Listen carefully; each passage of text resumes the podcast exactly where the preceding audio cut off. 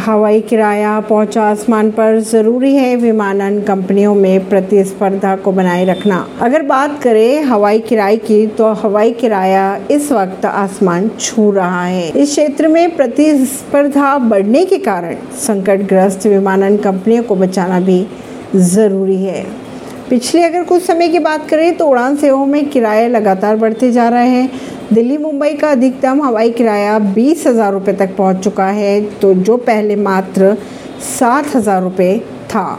शेष मार्गों की अगर बात करें तो किराए में वृद्धि के संकेत मिल रहे हैं, जिसमें यात्रियों को कठिनाई का सामना करना पड़ सकता है। केंद्र सरकार के हस्तक्षेप के बाद किरायों में कुछ कमी देखने को तो मिली।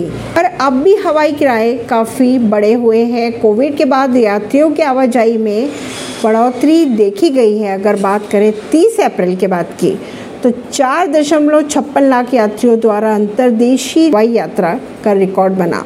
हवाई यात्रियों की मासिक संख्या की अगर बात की जाए तो एक दशमलव दो से एक दशमलव तीन करोड़ बनी हुई ऐसी ही खबरों को जानने के लिए जुड़े रहिए जनता सरिश्ता पॉडकास्ट से। परवीन, श्री दिल्ली से।